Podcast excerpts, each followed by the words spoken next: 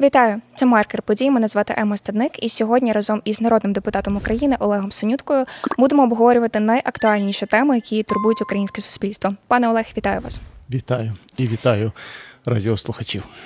Розпочну із теми поновлення протестів на кордоні з України. Через протести фермерів є проблеми з постачанням гуманітарної допомоги. Про це заявив е, Держ про це повідомила Держприкордонна служба України. Речник служби зазначив, що на кордоні утворилася велика черга із вантажівок, і швидше за все польські перевізники, польські прикордонники не виокремлюють транспортні засоби, які перевозять е, гуманітарну допомогу для наших воїнів на фронт. Чи знаєте ви щось про це і які ще негативні наслідки відбуваються через блокаду кордону поляками, яких ми ми вважали нашими союзниками не лише територіально, не лише такими, які просто близько по території до нас знаходяться, а якими на якихось певних моральних засадах для нас є близькими. Ну, передовсім я би не говорив про поляків в минувшому часі як колишніх союзників. Я переконаний, що вони були, є і будуть нашими союзниками і партнерами, і нашими промоутерами. Те, що заварилась каша на кордоні, я думаю, що це на тисячу відсотків була ініціатива промосковсько мотивованих сил. Вони, на жаль, є в кожній країні, вони є, на жаль, і в Україні також. І напевне найгірше, що можна було би зараз придумати зі сторони України, це робити якісь дзеркальні відповіді, бо це дуже небезпечно. Просте запитання: кому потрібно заблокувати українсько польський кордон? Раші. Московія спить і мріє, щоб на українсько польському кордоні був безлад, а ще більше би вони захотіли, щоб на цьому кордоні виросла стіна. Не вдасться, тому що ми повинні цю війну завершити, коли наш кордон, кордон Європейського союзу, буде на сході країни, і ми відгородимось нарешті від московитів великою стіною, повернувши всі свої території. Я розумію, що питання дуже непросте, і я би тут хотів повернутися до слів прем'єр-міністра міністра Польщі Дональда Туска, який, звичайно, є пропольським політиком, але він є направду великим другом України, і він розуміє, що без перемоги України у війні ніколи не буде безпеки для Польщі. І він звертає увагу української влади на дуже прості речі: м'ягко, не категорично наголошуючи на корупцію в Україні при експорті зерна, він говорить про те, що не можна, щоб на цьому наживалась там сотня чи тисяча українців. Він говорить про те, що треба думати про всю країну. І напевне я переконаний, що треба говорити про фірми прокладки, які під час цього бізнесу виникали, і про людей, які наживалися на цьому. Треба говорити про те, що дуже часто заявлені кінцеві точки, кінцеві споживачі не дотримувалися під час експорту, а це зерно осідало в країнах Євросоюзу і, зокрема, в Польщі. Тобто Польща, яка запропонувала свої порти для експорту, отримала, на жаль, від корупціонерів, в тому числі і з України, дуже негативно негативний посил. Тобто зерно почало осідати в Польщі, воно руйнує систему економіки, воно підриває силу і вплив авторитету польських фермерів. І тому. Ми розуміємо, що, на жаль, ґрунт для таких протестів сьогодні в Польщі створений благодати.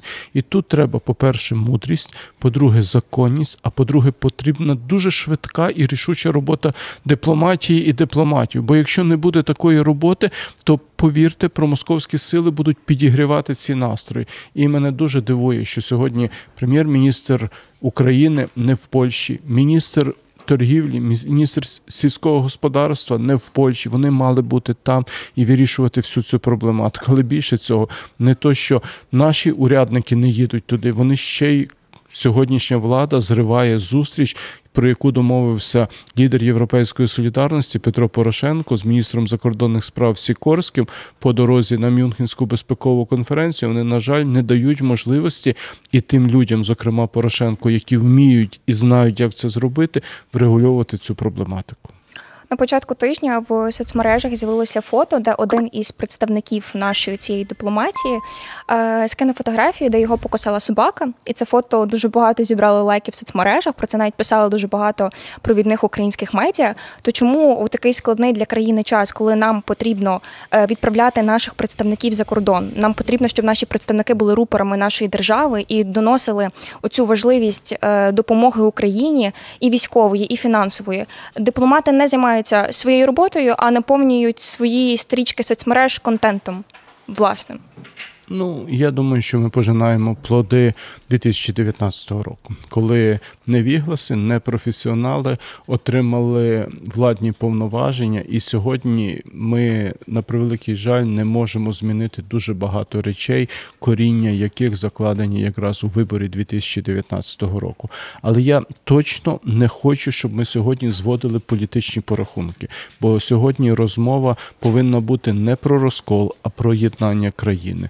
І символом цього єднання країні, рупором цього єднання, базою єднання має бути уряд національної єдності. Ну, врешті-решт, уже трьох міністрів в уряді немає. Хоча я переконаний, що і уряду як такого, на жаль, в Україні немає. Це така філія собі офісу президента, і це дуже прикро, це дуже сумно. І це насправді впливає дуже негативно на країну. Треба творити уряд, в якому будуть представлені не просто всі політичні сили, а будуть представлені професійні люди, які, по-перше, знають, що робити, по-друге, вміють робити. І я переконаний, що це був би ключ для успіху і для вирішення дуже багатьох питань. Е, в нас зараз надзвичайно складна ситуація під Авдіївкою. Про це говорить речник, е, зокрема, говорив речник третьої е, штурмової бригади. І на фоні цього Палата представників Конгресу США оголошує про перерву в засіданнях без розгляду питання про підтримку України як мінімум до 28 лютого. Скажіть, будь ласка, ну взагалі таке рішення дуже різко розкритикував Білий Дім. Джо Байден у соцмережах написав про те, що такий критичний в такий критичний момент для нашої України те, що від нас е, все-таки наші партнери, скажімо так, відхилились, ми не забудемо. Е, що ви думаєте стосовно цього, і чи можуть наші дипломати повпливати все-таки на це рішення Палати представників і ухвалити рішення про допомогу Україні до 28 лютого? Не маю жодної думки про те, що наші партнери від нас відхилились. Просто внаслідок непрофесійності української дипломатії Україна стала заручником внутрішньополітичної боротьби в Сполучених Штатах Америки. На жаль, я дуже добре пам'ятаю, коли були попередні вибори 2019 року, коли були попередні вибори, е, коли кандидували власне і е, Трамп і Гіларі Клінтон, тоді ніхто не дискутував проти України. І Байден, і Трамп тоді говорили про Україну, і Клінтон і Трамп говорили про Україну.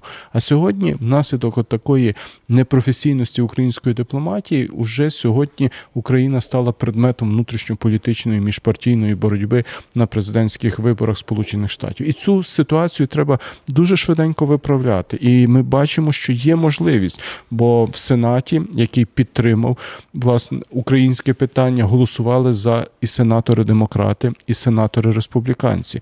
До речі, це голосування після практично нічної дискусії відбувалося о 6 годині ранку. І я хочу для прикладу звернути увагу спікера парламенту Стефанчука. Друже, а чому цілий тиждень в Україні Верховна Рада не проводить жодного пленарного засідання? До речі, той же Стефанчук декілька тижнів, коли був в Сполучених Штатах, він розказував як результат успішності його візиту, успішності його перемовин із спікером Палати представників Джонсоном. Де успіх? Друже, і біда в тому, що вони не тільки самі не можуть організувати цей успіх України, вони знову не дають можливості тим, хто це може зробити. Згадаємо знову ж заблокований візит того ж п'ятого президента, лідера Європейської солідарності Порошенка. Ну ви ж маєте приклад, коли Порошенко був в Брюсселі і коли стояло питання про виділення Україні 50 мільярдів, так це заслуга не тільки Порошенка, але він, перебуваючи в Брюсселі, теж вклав свою лепту в те, щоб ми отримали кошти. І в березні місяці ми вже отримаємо перший транш від Європейського союзу. Чому не дати тим людям, які вміють, які мають повагу на заході? Провадити перемовини. Знаєте чому? Тому що ці невігласи бояться, що вони будуть дуже блідо виглядати на цьому фоні. І це біда, і це біда, і, і цю біду треба вирішувати. Бо біда навіть не в тому, що вони є невігласами, біда в тому, що вони. Керуючись абсолютно якимись своїми примітивними уподобаннями, такою політикою емоцій, вони просто обдурюють людей. От зараз ситуація в Авдіївці дуже непроста. І направду це розуміють кожен. От я мав е, вчора розмову із двома своїми племінниками, які зараз перебувають під Авдіївкою. Вони чесно говорять ті речі, які вони бачать, де вони беруть участь, і ми з ними розмовляємо абсолютно чесною відвертою мовою. І такі ж розмови не тільки у мене. Дуже багато сьогодні родин наших військових розмовляють з тими хлопцями, які є в Авдіївці. Дуже багато рідних, знайомих, близьких є там. І суспільство має об'єктивну інформацію. І коли суспільство, маючи об'єктивну інформацію, відкриває меседжі і прес-посилання від влади, він розуміє, що це неправда. І що ми, і що ми маємо тоді в результаті? І ми маємо в результаті зростаючу недовіру до влади, яку підтверджують останні опитування опитування КМІСу. І ви думаєте, що я, як представник Європейської солідарності, від цього радію? Ні. Бо тут мова йде не про політику. Не буде довіри до влади, не буде довіри до країни, не буде довіри до країни, не буде єдності в протистоянні. Це дуже небезпечні процеси. Тому владі треба перестати обдурювати і жити в таких розових окулярах. Треба відверта, чесна розмова з. І цю відверту, чесну розмову мають провести абсолютно всі представники. Не треба боятися європейської солідарності, не треба боятися Порошенка, бо ми насправді зробимо і будемо робити все для того, щоб країна перемогла. Це наша країна, це наша земля, це наші збройні сили України. Ну зробили ви величезну дурницю, що ви керуючись політичними амбіціями. Е, відсторонили залужно. Це взагалі якось ну дико. Людині вручають зірку героя за те, що вона робить для країни і головнокомандуючих збройних сил, і відсторонюють і відсторонюють від посад. Ну це неправильно. Знаєте, таке враження, що влада, от як вона боялася у 22-му році, у лютому, чесно говорити з людьми, що буде війна, давайте готуватись, тому що ситуація є такою, і нам треба бути всім разом. Вони просто не вірять нашим людям, вони бояться наших людей. Не треба боятись людей. Треба чесна, відверта розмова, не лякати мобілізацію, а говорити про те, що без сильної армії не буде держави. Ну, очевидні речі. І я переконаний, що все одно ми це спільно маємо зробити. І ключова тут історія складається з двох частин: по-перше, спільно разом, а по-друге, вірити. Бо якщо тільки наші серця поглине зневіра, то ми будемо приречені, а ми мусимо перемогти. Ви вже згадали про те, що п'ятого президента України Петра Порошенка не випустили за кордон на цю безпековий на безпековий форум у Мюнхені. Е, скажіть, будь ласка, чи вважаєте ви, що це пов'язано з тим, що на безпековому форумі безпосередньо буде присутній президент України Володимир Зеленський? Я читав про це із журналістських коментарів. Я це зустрічаю в різноманітних телеграм-каналах. Я не хочу про це вірити. Там журналісти дуже часто пишуть про те, о, Порошенка вони не допускають, тому що Зеленський на його фоні буде виглядати дуже блідо. Я не хочу, щоб ми про це говорили. Президент України має виглядати сильно. Президент України має виглядати потужно, бо він не просто фізична особа, він є символ держави, і ми повинні зробити все, щоб цей символ виглядав добре. Ну але деколи ми маємо такі ляпаси, ляпсуси, і це точно не грає на користь державі. От знаєте, нам треба всім сприйняти і відкинути будь-які політичні амбіції. Нам треба перестати бути політиками і думати про рейтинги. Треба думати про державу. Якщо ми перестанемо думати про країну, а будемо мотивуватись і керуватись політичними рейтингами, це шлях нікуди. А за словами Петра Порошенка, причиною того, що його не випустили за кордон на цей безпековий форум, стало повідомлення від розвідки про можливу загрозу його життю. Е, чи володієте ви інформацією щодо цього і про що саме йдеться? Ну, ви знаєте, е, е, якби і сміятись не можна. І якби не кипкувати з цього теж якби не можна. Я посвячений в ту розмову, яка відбулася між спікером парламенту і лідером Європейської солідарності, і це виглядає ницо. Бо Порошенко в цій розмові після цієї розмови ну говорив зовсім про інші речі. Ну, ви попереднім своїм листом дискредитували службу безпеки. До речі, зараз в суді е, служба безпеки ну не надає відповідно цей лист, і Корнієнко, проти якого подав е, в позов суд про незаконне обмеження діяльності народного депутата Порошенко, не може продемонструвати цього листа від служби безпеки, нібито на основі якого випустив. Після цього Служба безпеки вляпалася в скандал з Бігусом. Зараз інша структура. Ну, ви уявляєте, сьогодні головне управління розвідки, яке має довіру, яка має потугу, яке демонструє свою професійну здатність, в тому числі і знищення великого російського десантного корабля, втягують в оцю ну абсолютно ницу дріб'язкову політичну інтригу. Так не можна робити. Це не по-державницьки. Не можна використовувати збройні сили, не можна використовувати спецслужби у політичних розборках і перемовинах. Безпосередньо навіть сам е, Бігус заявив про те, що він ніякому разі не хоче цієї ситуації дискредитувати е, СБУ. Тобто він наголосив так. на цьому, що я говорю про те, що справді в службі безпеки безпеки України є дуже хороші класні кейси, коли вони робили неймовірні речі, якими ми захоплюємося, про які ми будемо вивчати в подальшому. Але все-таки оце залучення. І порівняння масштабів однієї проблеми, коли справді щось загрожує національній безпеці держави, і коли це просто журналісти, це слідку відверте слідкування за журналістами. е, Дуже все таки напевно оцей рейтинг довіри, зокрема в суспільстві, дуже е, понижає. І не тільки в суспільстві, тому що чому Захід нам допомагає, чи не дай Боже почне сумніватися. Захід нам допомагає в першу чергу з двох причин, тому що західний світ побачив Бучу, побачив Ірпінь, побачив Гостомель, побачив Маріуполь, побачив звірства рашистів. І Захід не може не реагувати на те, як сьогодні порушуються абсолютно будь-які моральні норми і принципи. Ну а по-друге, Захід допомагає нам, тому що ми представлені як демократична країна. Не буде Захід допомагати Північній Кореї чи Раші під синьо-жовтим прапором, тому що це інший світ, це інші принципи, це інше життя. І до того часу, поки ми є демократична країна, ми маємо можливість розраховувати на допомогу Сполучених Штатів, Західної Європи, Японії, Австралії, бо це демократичний світ. А нам протистоять авторитарні диктатори Північної Кореї, Кремля і інші, хто їм допомагають. І ми маємо розуміти, що якщо в Україні, не дай Боже, зникне свобода слова, верховенство права, якщо в Україні зникнуть демократичні засади, то і зникне підтримка. Кошти, які нам виділені Європейським Союзом, 50 мільярдів, вони виділені в тому числі і з умовами дотримання демократичних засад. Там в тому числі і сказано про багатополярність і багатопартійність в українському парламенті. Тобто, ну.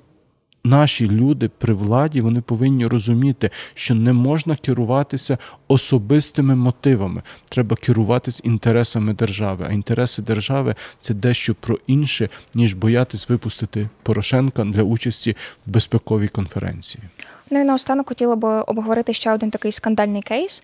Е, Суд поновив на посаді одіозного суддю Верховного суду Богдана Львова, у якого виявили паспорт Російської Федерації. Хто приймає такі рішення і як взагалі такі дії можна пояснити? Ті самі, які приймають рішення, щоб не випустити е, з-під варти полковника Червінського, який воював за Україну, який успішно проводив операції в інтересах України.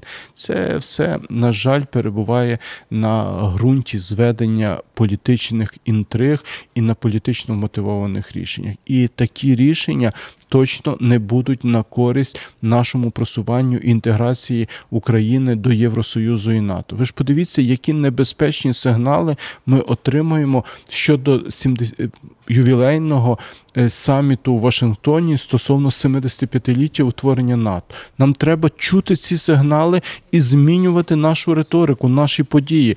Нам можна буде закінчити цю війну тільки тоді, коли ми вступимо в НАТО. Бо інакше ми будемо завжди перебувати під загрозою московитів. І влада повинна це розуміти. А диктаторська держава, держава, де в суді вирішується питання за гроші, ніколи не вступить ні в НАТО, ні в Європейський Союз. Пане Олег, дуже дякую вам, що ви знайшли час Але- долучитися. Але ми переможемо, тому що Без- на нашій стороні і правда, і на нашій стороні сила, і за нами разом цивілізований світ. Нам треба триматися разом і вірити в країну. Безпосередньо і вірю, що так і буде. Пане Олег, дякую, що ви долучилися, знайшли час до нас прийти в студію. Це був маркер подій. Мене звати Ема Стадник. Нагадаю, що сьогодні моїм гостем був народний депутат України Олег Синютка. Ми обговорили безліч скандальних кейсів, які безпосередньо турбують українське суспільство. Дякую дуже вам. Слава Україні! Героям слава!